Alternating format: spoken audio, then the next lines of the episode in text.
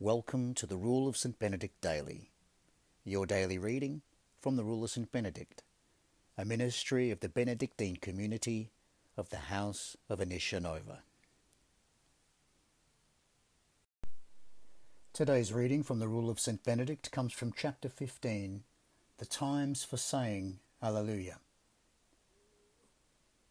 From the Holy Feast of Easter until Pentecost, Alleluia is always said with both the Psalms and the responsories. Every night from Pentecost until the beginning of Lent, it is said only with the last 6 Psalms of vigils. Vigils, Lauds, Prime, Terce, Sext, and None are said with Alleluia every Sunday except in Lent. And Vespers, however, a refrain is used.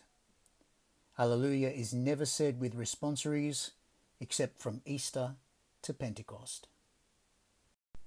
You've been listening to today's portion of the Rule of St. Benedict, read to you by a member of the Benedictine community of the House of Anishinova.